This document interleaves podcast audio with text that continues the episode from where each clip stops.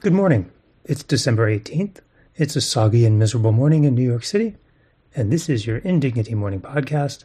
I'm your host, Tom Scocca, taking a look at the day and the news. ProPublica has opened the week by publishing another Clarence Thomas story. This one describes how, circa 2000, Thomas began complaining where conservative activists could hear him about how underpaid Supreme Court justices were, and how if Congress didn't give the justices a pay raise, and lift the rule against their taking paid speaking engagements, he might have to think about resigning. ProPublica writes Congress never lifted the ban on speaking fees or gave the justices a major raise. But in the years that followed, as ProPublica has reported, Thomas accepted a stream of gifts from friends and acquaintances that appears to be unparalleled in the modern history of the Supreme Court.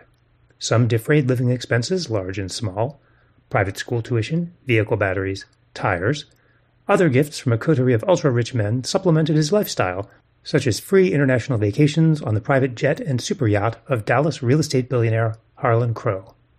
The story also notes that in this period, his wife Ginni Thomas advanced from working as a congressional staffer to getting paid a salary in the low six figures at the Heritage Foundation. The story includes a truly amazing piece of analysis. George Priest, a Yale Law School professor who has vacationed with Thomas and Crow, told ProPublica he believes Crow's generosity was not intended to influence Thomas's views, but rather to make his life more comfortable. He views Thomas as a Supreme Court justice as having a limited salary, Priest said, so he provides benefits for him. This neatly gets at the underlying structure of Thomas's corruption. In some sense, it may be true that Harlan Crow was not trying to influence Clarence Thomas's views. He was just making a very large financial investment in making sure that somebody who held those views remained on the court and didn't quit to try to make more money in the private sector. On the front of today's New York Times, the lead story is Netanyahu vows to keep up fight despite criticism. This after a weekend in which the Israeli military revealed that it had gunned down three Israeli hostages in Gaza while they were waving a white flag, and one of them was calling out for help in Hebrew.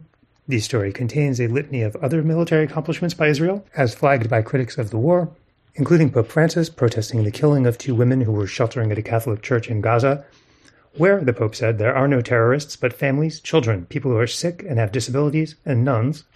In addition, the Times writes the French Foreign Ministry condemned the Israeli bombing of a residential building in Rafah that killed one of its staff on Wednesday.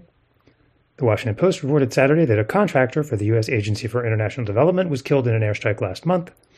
The United Nations says 135 of its employees in Gaza have been killed.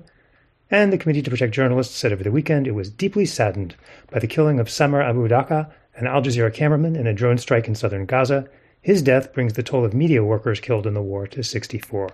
Inside the paper above the jump on that story is Saving Hostages or Himself Israelis' Doubts About Netanyahu Grow, which described the Prime Minister as trying to change the subject over the weekend by denouncing the idea of the two state solution, at a moment, the Times writes, when his grip on power seems shakier than ever.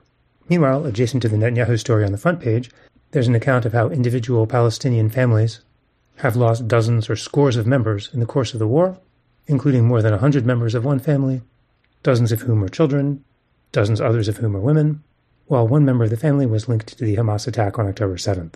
The Times writes Sami al Astal, a humanities dean at Al Aqsa University in Khan Yunis, the southern Gaza city where much of his extended family lives, said some relatives supported Hamas, while others supported other Palestinian political factions or none at all.